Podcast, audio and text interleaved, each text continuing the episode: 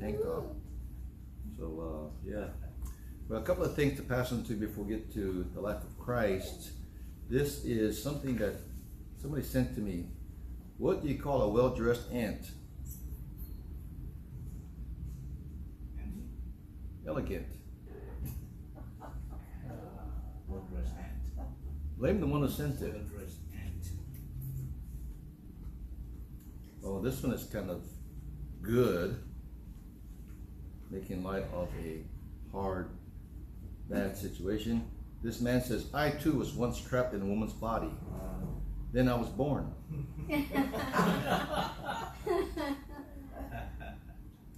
One time, Pete Wright told me, driving in the car, going home from church at the base, he says, You know, I'm always right. I looked at him, I said, Boy, aren't you the cocky one? I'm always right. Then he pulled his ID, he says, See? W R I G H T. He actually has a sense of humor for a little short man. You can tell him I said so. Let's go to John chapter 5 this morning. It's kind of good to see people smile once in a while. Sometimes we get kind of like, ugh, because, you know, that's how life is, but it's okay to tickle your funny bone once in a while. I'll give you one more since you're in a good mood now. Did you hear about the patient who had his left arm amputated? He's all right. All right, John chapter 5. He's all right. I tried some of that coffee cake and I said, Francis, where'd you get it? Foodland? He said, Carmen Land. Then it, then it struck me, oh, Carmen made it. Carmen Land. Okay. He does have a sense of humor once in a while. You can't tell when you look at Francis when he's song. He looks so serious and so. But anyway, he does have a sense of humor once in a while. Today is that once in a while day. John chapter 5, the life of Christ, lesson number 6. Going to take us several months to go through and do justice to what the New Testament says about his life on earth. Let's pray. Thank you, Lord, for letting us be in church. We pray for those uh, that have assembled today. Pray that you bless them and be with those who are on the way, those who are sick, raise them up and keep them safe, Lord, while they take time off to get better. And watch over us today. We thank you for the opportunity we have to be in church. We appreciate our freedoms. In Jesus' name, amen. John chapter 5. Uh, the Lord has been in Cana, and now he uh, comes down from the north. He comes down to the south, which is always a good thing. Go back to the south. Speaking of southerners, can I read you one more? May I? Go for it. Go for it. My son says, go for it, so I shall go for it. All right. I'm, I'm trying not to laugh when I read this because I'm trying to be serious. This is uh, Southern Fried Healthcare. Medical staff defined as a doctor's cane, C A N E. Morbid, morbid, a higher offer than I bid. Okay. Nitrites. Cheaper than day rates. Nitrates? Nitrates? Nitrates. Nitrates. An outpatient. A person who has fainted.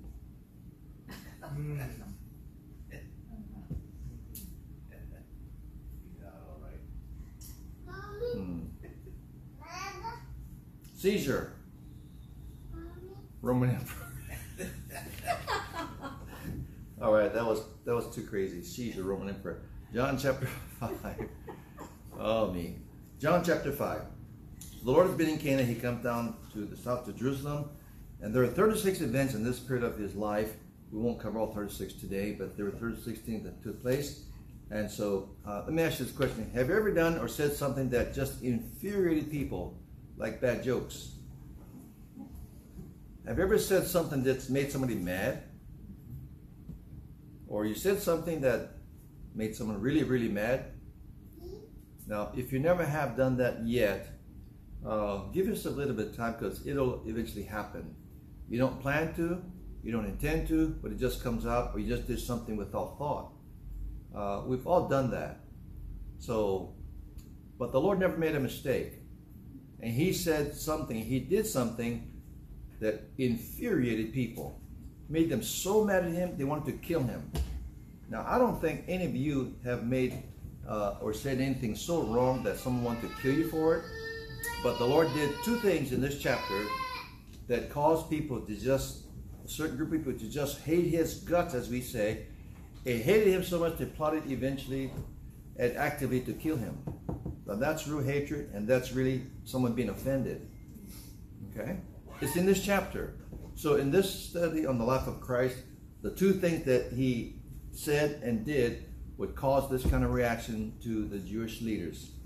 Not a good thing to happen, but this is what we find in the Gospels. John chapter 5, verse number 1. After this, there was a feast of the Jews, and Jesus went up to Jerusalem. This is one of three feasts that male Jews would be required to go to Jerusalem for um, Passover, Pentecost, or the Feast of Purim. At least one of the three. And so he's here at the feast in Jerusalem, and verses 2 through 16. Verses 2 through 16, you have here something that happens that causes the leadership of the Jews to want to kill him. Look at verse number 2. Now there was a Jerusalem by the sheep market a pool, which is called in the Hebrew tongue Bethesda. Do you know of a town named Bethesda in the U.S., in Maryland? Bethesda, Maryland. A good name.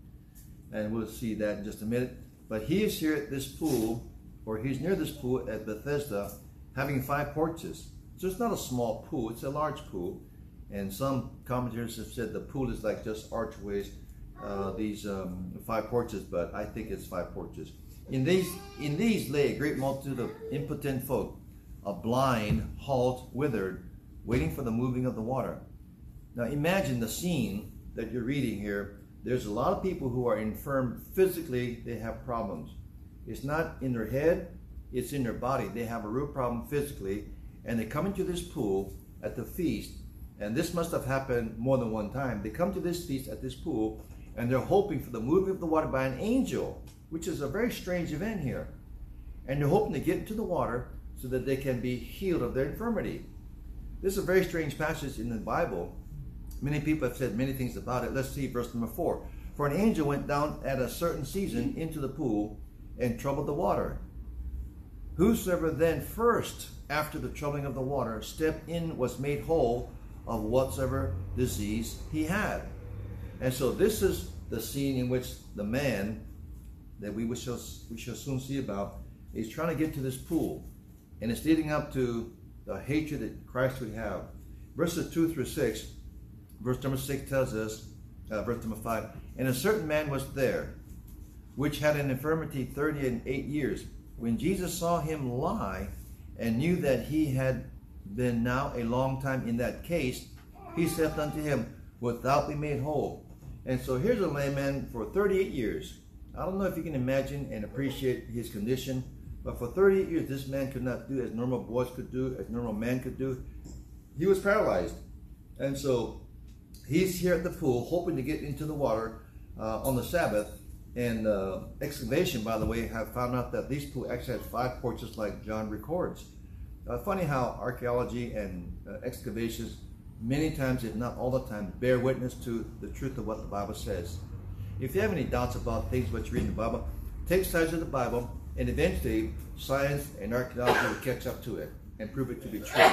So at the moment, when people have doubts about that's that's unreal, the walls of Jericho falling, no, no way. Later on, they find out that it happened like that, and many other instances in the Old Testament is true. So, if I were you, uh, you probably feel this way, but if I were you, I would just give the Bible benefit of the doubt and uh, let the critics criticize because people like to criticize.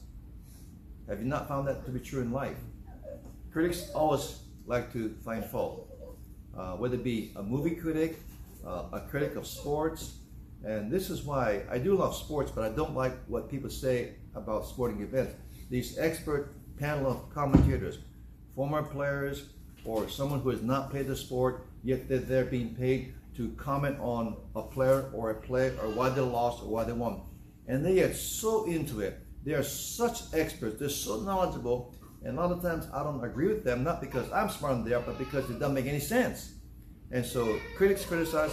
When people criticize the Bible, go ahead and just believe what the Bible says, and then eventually you'll see in time that the Bible is true. Okay? All right, now let's go on to verse number, uh, in verses 2 through 6. The event here, the pool, the event is the angel comes down to this pool at this feast, and he does something to the water where people get healed. Now, at this point, we begin to scratch our heads and say, What is going on here? Because apparently, this goes on often, and it's not just a one time event, and people line up like it's a rock concert, and they're trying to get in and be the first one in the water when the angel comes and stirs the water out. Maybe he goes in there, he does some abracadabra, or he touches it and it turns different color, or whatever happens to it. But the idea is that if I can get to the water first, I'll be healed of my. You see? And this is what's going on. Speculation that there was mineral content from nearby springs. Now, I don't think that it's totally wrong to say that mineral water can do good for some things, but can mineral water actually heal you of being paralyzed? That'd be kind of difficult. And so something's going on here. There are a lot of mysteries in life, really, that we don't understand. And here's a mystery that's hard to understand. That's a speculation. Uh, these people are real handicaps, and uh, mineral water cannot restore a withered hand, as far as I can tell. Um, if you need to get stitches, you need to get stitches. All right. If you have an infection, maybe something can help, but to really get to the problem, you need something done to you physically. Um, wishful thinking, legend. I'm not sure. Um, but if it is just a legend, I'm thinking this is not a first time event. Why would people keep coming back to the pool if it really happened? It didn't happen. Why would they come to get disappointed again and again and again? Something happens here, hard to understand what it is, but they do describe it like that. Unusual event, angel, water, and healing. angel, water, and healing. Now, someone says this, as to explain why, uh, what this is all about. Quote, the words from waiting for the water to move are not in several old manuscripts. This verse and the last clause of verse 3, moving of the water, seems to not be in John or written by John, but to be a very early insertion, at least as early as the second century. So here's what you have from that statement. Because it's hard to understand, it must be because it was not inspired scripture that you're reading. It is something that someone inserted, and it's not John's inspired words. It's what someone stuck in here. Therefore, that's why it doesn't make any sense. This is one way of people explaining things that they cannot understand. All right? Well, I don't understand it, but I accept that this would happen. Okay. Uh, hard to explain, hard to understand. That it must not be in the Greek text of the King James Bible. Um, if people are genuinely healed, it makes me think this. Some are healed by, in the Bible, you have healings by different means. For example, in 2 Kings, I'll just give the reference 2 Kings 4 38 through 41. Some are healed by a purified pot of stew something that they ate, healed them. In 2 Kings 5, verses 10 to 14, a man was healed of leprosy by being a prophet and going into the water of Jordan seven times, and he was healed by that. So it's kind of unusual. 2 Kings 13, verses 20 and 21. One man was healed by touching the bones of Elisha. Well, that's pretty spooky. That's pretty much Twilight Zone ish. that is really like ee, science fiction. Acts 5, some were healed when the shadow of Peter fell on them. And that was either folklore, superstition, or something happened. And then in Acts 19, in the Bible, people are healed by different means. Some were healed when Paul's handkerchiefs were laid upon them. Now that is very unusual. Acts chapter 19. Paul's handkerchief hit on people and they got healed. Now, here's what's going to happen. People are going to react to these verses. They're going to say, okay, when I see a TV evangelist healer advertise one ounce of water from the Holy Land, from, from the River Jordan, you buy this for a hundred bucks, one ounce of water. For your love gift, I'll send this to you, and you drink it and you'll be healed. They get that from over here. They take the scriptures and apply it to themselves as if it is the thing to do. Um, I will tell you this don't do that. Don't buy from that healer that's offering, and some even offer a handkerchief. I wouldn't buy it from anybody who's selling that to be uh, physically healed. I don't know why some of these things have happened, but it has happened like the Bible records. So don't order that hanky from that TV faith healer. Uh, really should be TV fake healer. That'd be really appropriate to sit like that. And so, uh, how do you account for these healings? How do you account for this moving of the water by an angel so that people want to get into the pool first and be healed of their infirmity? Well, I don't know. I don't know. If you know, I'd like to hear what you think because maybe maybe I haven't got to that place yet where I understand this passage of scripture. Everybody I've read, they have speculations and they're not really sure themselves. It must mean then it's a mystery of some sort how it happened. I know one thing. Who is the real healer of the body? Is it Benny? No. God is the one who can heal. And I need to tell you this that in James chapter 5, sometimes healing takes place because elders of the church are called to anoint someone who is infirm with oil and pray over them. And so sometimes that happens where people do get healed of a physical problem. The, the real issue behind everything here is that it is God who is able to heal, and He will heal if that is His will to heal. So that is what you go to you don't understand some of these things. Go to the truth that, okay, God is all powerful. God has not gotten weak because this is the New Testament. Oh, in the Old Testament, He was so powerful, He did all these things, but now it's the New Testament, He has atrophied in His power. no, He can still do it, but then the emphasis is a different kind of healing. It's a spiritual healing now more than a physical healing. But can He still heal? The answer is positively two thumbs up. Two thumbs up. Okay? I think I got healed of something minor when I was younger. There's something growing over here, I thought. I mean, you know when you touch yourself, you feel like a little lump here somewhere? Small kind, like a BB. Small kind like that. I felt that. And I didn't know what that was. I just played with it on my earlobe, my, my over here. And then uh, I said, uh, in my youth, in my young life as a Christian, you know, you hear about God being all powerful. Lord, if you can heal this for me, take it away not really thinking that God will do anything like that. And next next thing, I, next time I play my ear, hey, something's different. It's smooth. There's no bump there. Well, I don't know what that was. I don't know what that was. But uh, maybe the Lord healed that and honor my simple, ignorant faith. I don't know. But um, I remember one time Miranda's dad, Randy, had uh, someone did James 5 and prayed for him, or maybe he was one that was was for you and what, you got more sick? No. No, I had a, I had a bad migraine headache. Uh-huh. The, the cute part was what he said when he started praying. Uh, what did he say? He said, Lord, you know I don't know what I'm doing. yeah, Randy's real, real like that. Very, very, um, very honest and transparent, you know. And uh, but uh, sometimes God does honor that. Sometimes God heals. Sometimes God, sometimes God heals in response to the sick person's faith. Sometimes He heals in response to the one praying for someone who is sick. What you come down to as a conclusion is God does what He wants to do, and He's quite able to do what you ask Him to do. But if He doesn't, it doesn't mean anything that's wrong with you. It could be, but likely it's just so it's not the norm, but it can happen. Not the norm, but it can happen. So in John chapter 5, while he is by uh, this pool, he meets this man who has a very serious lifelong problem 38 years, verses 5 and 6. And a certain man was there which had an infirmity 30 and 8 years. And then a pitiful condition. It says a long time in that case, verse 6. When Jesus saw him lie, and knew that he had been now a long time in that case. Well, this is a very sad and a very pitiful condition.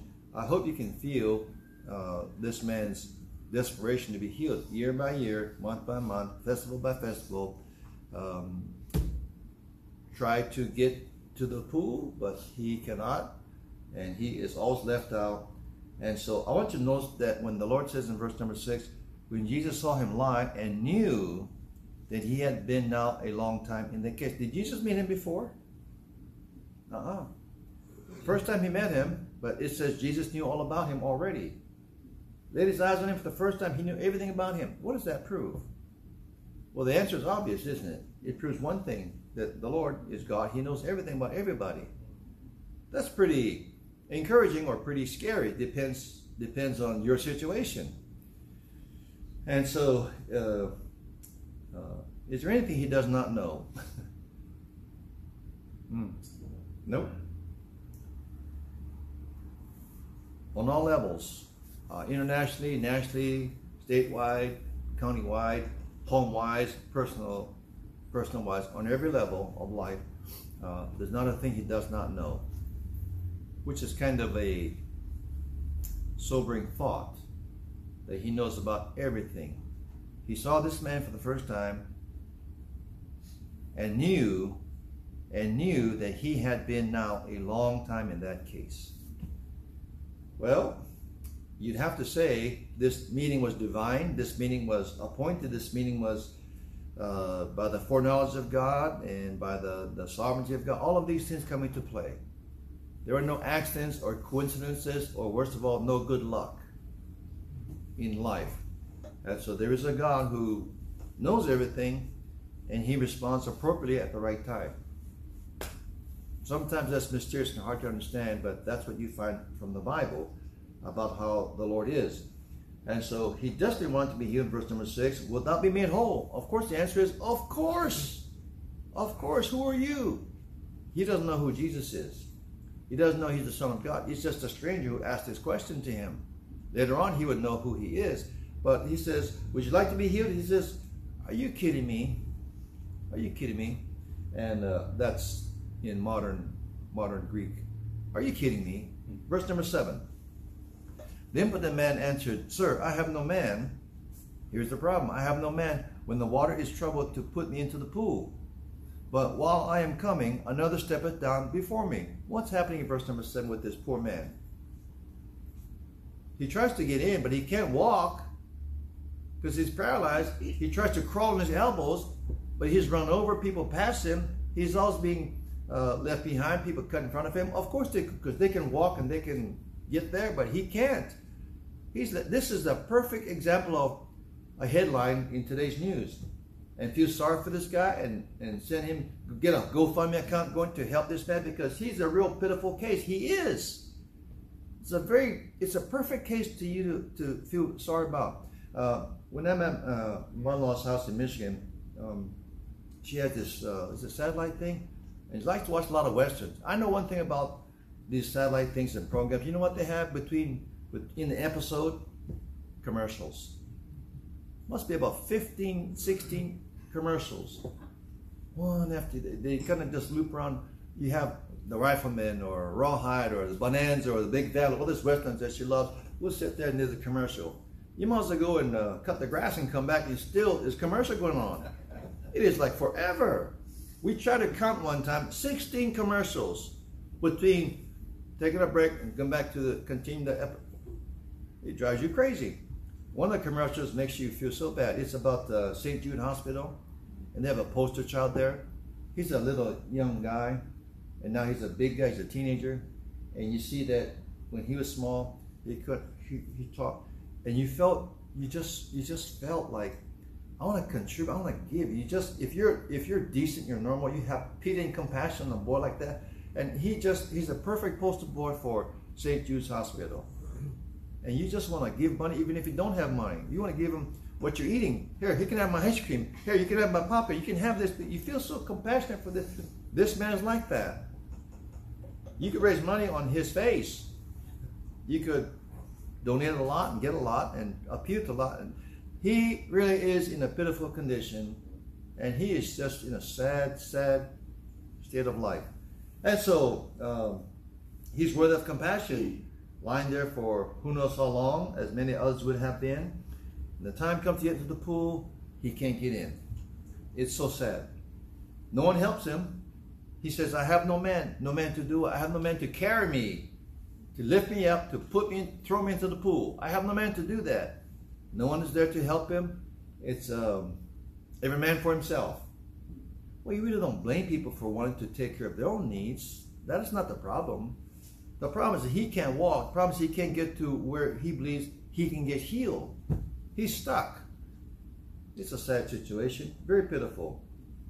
Opportunities come, they pass him by. How cruel for people to think of themselves. No, not cruel at all. Not cruel at all. He just says, I have no one to carry me to the pool. It is quite moving. Verse number 8. Jesus said unto him, Rise, take up thy bed and walk.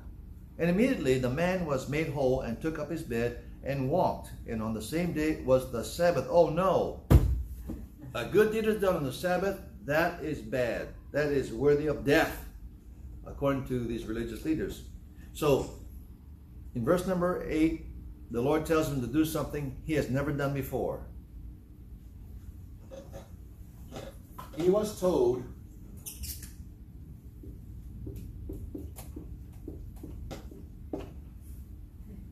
Get up. I know it's spelled with the E, but this is Southern way of talking. Get up. Get up. And the man has never been able to get up before in his life. He has tried to, but uh, he cannot get up. The Lord says, Get up. Well, this is kind of amazing now. A lot of amazing things in this account in the life of Christ. He says, Get up, rise, rise, rise, take up thy bed and walk. Get up and walk. Well, he's never been able to get up and walk. He's been walking on his elbows, been dragging himself, pulling himself. He's got calluses upon his calluses on his elbows. He's never been able to walk, and the Lord just said, Get up, walk. People who heard him maybe stopped and said, You don't know him, do you, mister? This man's been here for a long time. He can't do that. You're asking the impossible. Well, uh, get up, take up thy bed. Now, his bed was not a Sealy Posturepedic. It was not a modern bed as you think about it with a frame. It wasn't a twin bed. It was it was just a like a cot, like a like a just a, a mat, something very plain, something very simple, and um, it wasn't a I love my pillow pillow with him. It was just a mat. Pick it up, roll it up, and go. An impossible thing for this man who cannot walk to walk. You know, I have seen people, uh, I, I don't want to harp on this too much, but it is so infuriating to me and so deceiving and so dishonest to see people on TV who claim to have been in a wheelchair because they're an invalid and they can get up off the wheelchair because some guy says so. That just burns me up because uh, people at home are watching and the crowds are watching and they think this is real. And uh, I have gone to these healing meetings uh, here in Honolulu has uh, they had one. Nathan, remember that with the big VHS camera, those days, six-hour recording, SLP. Remember those? Anybody? Film the whole thing, and uh, on the stage were rows of wheelchairs, apparently to prove that people have been healed and they can get up and walk. Arise, walk. Well, we ran into one lady uh, on the way out. It was a long source. We couldn't stay anymore. We were getting hungry, and that always dictates what to do when you're hungry. We're leaving the arena at the Blaisdell. We come out. There's a woman coming down the ramp with her wheelchair. She's going to the handy van. Imagine this now, going to the handy van. And I happened to ask the question there, excuse me. She stopped. I said, what happened? Meaning, didn't you come to a healing service? Didn't Benny heal you? I said, "What happened?" You know, she said to me. She looked up with this, with this sad, angry face. She says, "Nothing happened." What happened? Nothing happened. She did not even get past the ushers to get her to Benny because she really was unable to walk. And she went on to the handy van. That just burned me up. And she was mad. She was sad. She had such hopes that this was her day. And if you ever wondering why we Christians get upset about these things, it's because the deception that's involved, the fakery that's involved, the putting on like God is using them in some miraculous new way, and yet real people with problems are never really healed. Yeah. This man really got healed because the Lord really did heal him. It's a miracle.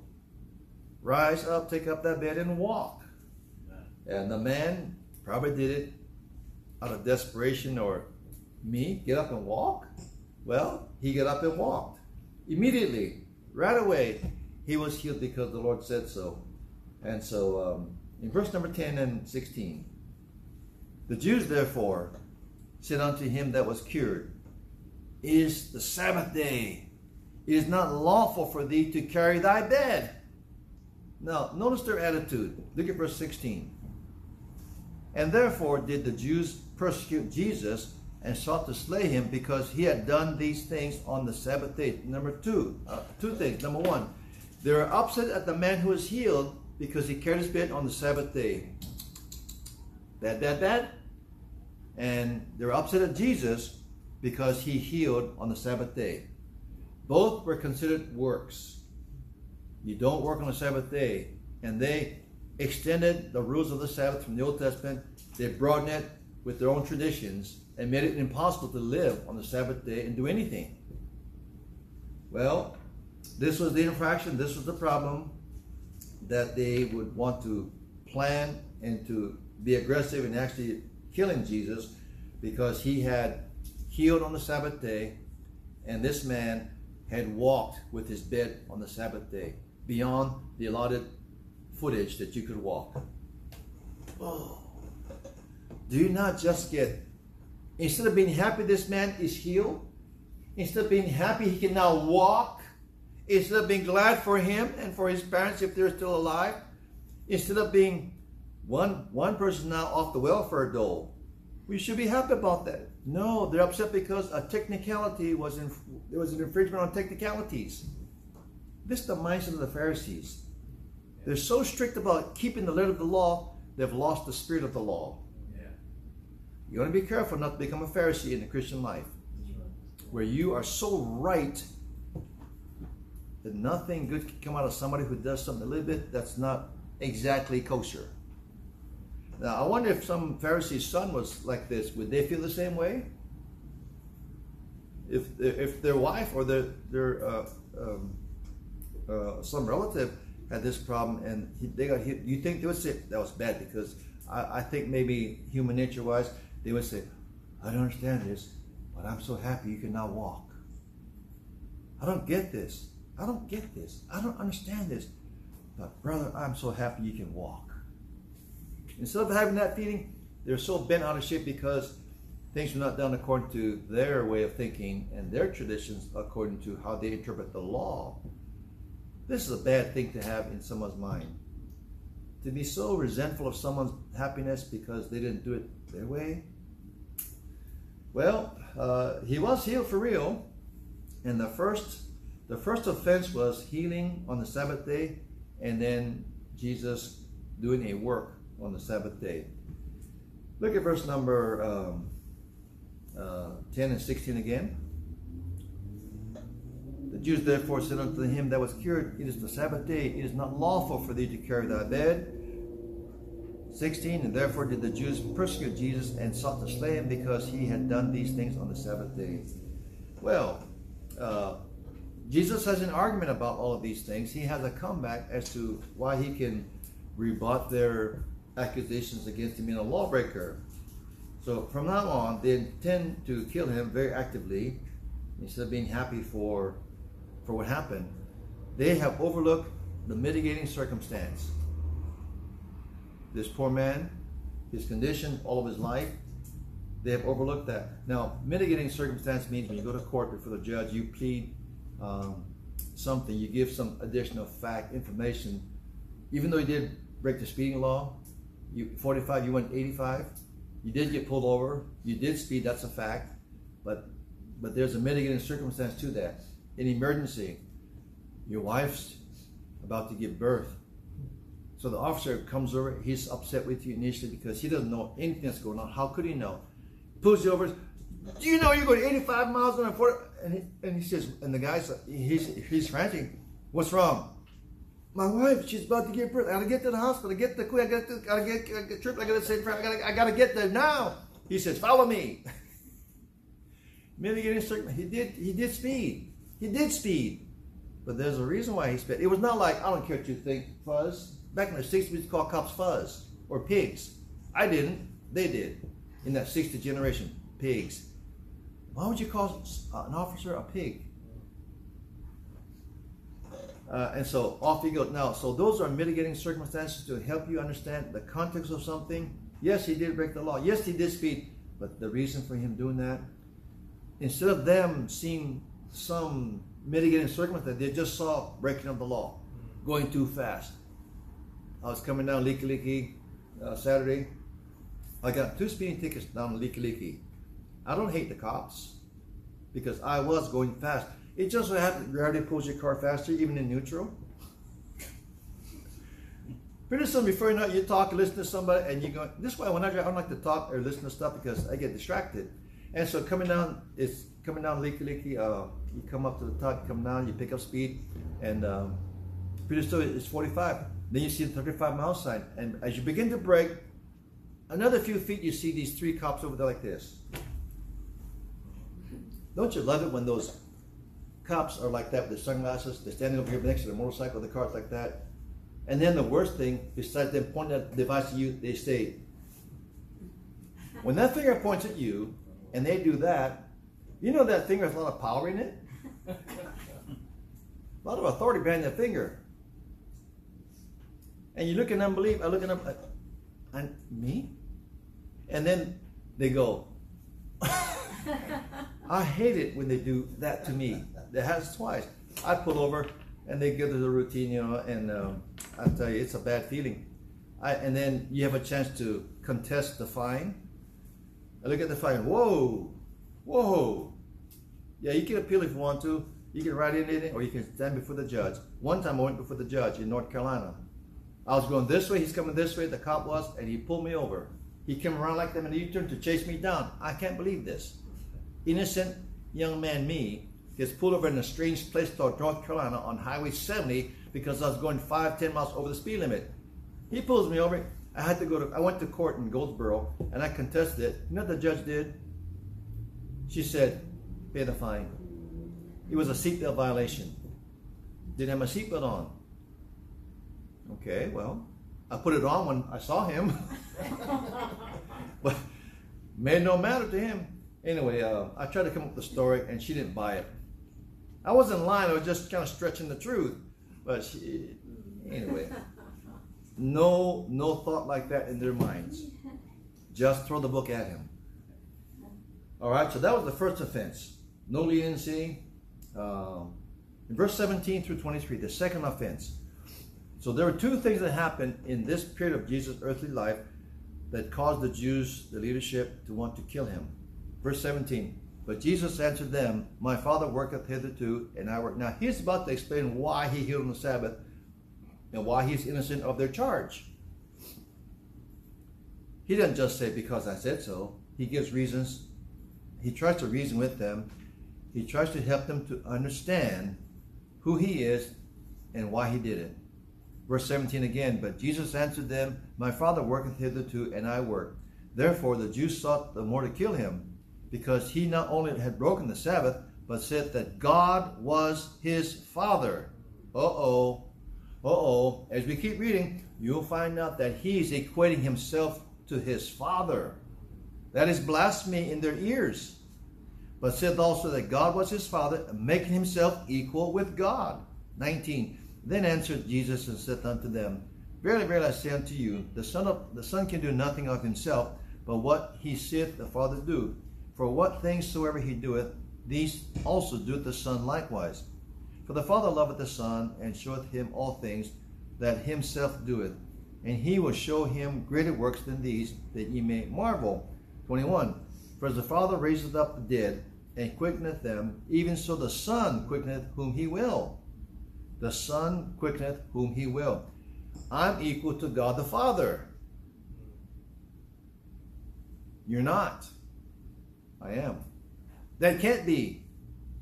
But I am. Impossible. It's what I am. It's who I am. Verse 22.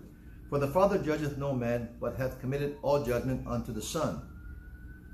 That all men should honor the Son. That was a slap right there. That was a slap in the face. You ever see this contest where these men stand up face to face like this? Now you you men who who are if you're a real man, you look at this just say, Wow, that's really sore. That really is manly. They stand like this, they got chalk in their hands, and there's a referee. This is a sport. They stand like this and they go, they whack them as hard as they can with open palm. And some guys get knocked out. Some guys just wobble and stand there. This is a sport. Poker is a sport. Poker is on ESPN. As a sport, it's a sports network. Poker is on. It's a sport. Slapping, it's a sport. How the mighty have fallen. What was I saying? Uh, oh, yeah, they want to slap him for what he is saying. They want to whack him. They want to uh, physically uh, knock him down because these blasphemous words. I do what the Father would do if he's here. He'd do the same thing. Um, 21, I raised the dead like the Father raised it, and judgment, all judgment is committed unto me, the Son. That is a statement that invites persecution. Verse 23, that all men should honor the Son. Well, you folks do not honor the Son, you people who despise me, even as they honor the Father. He that honoreth not the Son honoreth not the Father which hath sent him. Now, can you understand why, how deeply they resented Jesus Christ for what he said to be to be equal with God? You, you folks honor the Father, you should honor me. If you honor me, you honor the Father. Can you see their rage? Their eyes are bulging out of their head, it's popping out. They're having a conniption, conniption fit. Is that what it's called? A conniption fit? What is a conniption fit? I never heard of a conniption fit. I, I heard of What is a conniption fit? Randy, what is a conniption fit? Conniption fit. It's just a conniption fit. Well, don't define, don't define what the word, a conniption fit is is. They're losing their minds over what he's saying. Verse 23 All men shall honor the Son, even as they honor the Father. He that honoreth not the Son honoreth not the Father, which hath sent him. Verse 24 Verily, verily, I say unto you, he that heareth my word and believeth on him that sent me hath everlasting life. I'll, I'll skip that one. Uh, verse 25 about judgment, resurrection. Verily, I say unto you, the hour is coming, and now is when the dead shall hear the voice of the Son of God, and they that hear, hear what? The voice of the Son of God, me, shall live. For the, as the Father hath life in himself, so hath he given to the Son to have life in himself.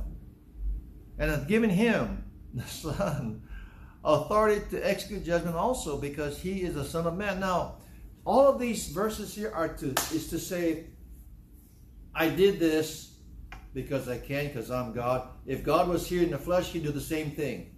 Take that. Well, you think they're like that? Of course not. So I want you to see from the eyes of the Pharisees how they felt when Jesus said these things and why he did what he did. They were deeply offended, legitimately so, because it, it went against what they thought was true in Scripture. They were wrong. They embellished the Scriptures. They added the Scriptures by the traditions. In fact, their tradition became the Scriptures. And so the Lord did these things. He says, I have right to do that. I have authority to do that because I can. And so it just infuriated them and they want to kill him. So this portion of scripture is about the Lord defending himself and telling them reasons why he did it and how he's justified in doing these things. So because they rejected him here in Jerusalem, he goes back up to Galilee in John chapter 6 and in Luke 14. We'll stop there. But I want you to see the mindset that they had toward him and how he countered their accusations by the truth about who he is, his relationship to the Father. Now, folks, you have to admit, you have to admit that he was very plain about what he said. There's no mistaking what he said. Part of the equation of why they want to kill him so vigorously is because they knew what he said. You know, sometimes politicians say, let me be clear. And they go on for another two minutes about something, and it's not even clear. It's unclear. They made it more unclear. Let me be clear. Whenever someone says, let me be clear, you can be sure one thing, it won't be clear. But when Jesus says what he said, it's like he was saying, let me be clear. And he just tells you what it is. Okay? All right. Uh, so that's chapter 5, and that's a part of his uh, earthly last ministry. And we'll get to John 6 and uh, other gospels about the event of John chapter 6 too. It's a great chapter, chapter 6. Come, would you go ahead and read it sometime this coming week? It's a long chapter. As a matter of fact, let me tell you that it's got, uh, oh, chapter 6. It has just 71 verses, which is like for someone in eternity. It's like a light year. It's a long, it's quick, but it's a long time, long, long way to go. But uh, chapter 6 has got some great miracles and some great I am statements in John chapter 6. And all of that is to, again, emphasize who I am to them, to the common people, to the religious crowd. And Jesus knows exactly what this is all leading to. It's going to lead to something that we all are familiar with. But these are the two things that happened so far as to why he was despised and hated by the Jewish leadership. And um, we find no fault in him. We find no fault in him. We find fault in the human heart. Whenever the human heart applies its traditions and its rebellious heart attitude toward the scriptures, you'll always have conflict, like two rams butting heads. Someone's right and someone's wrong. I know who's wrong. I know who's right. The idea is to be on the right side, which is to be on the Bible side, to be on God's side. All right? Okay, let's take a short break.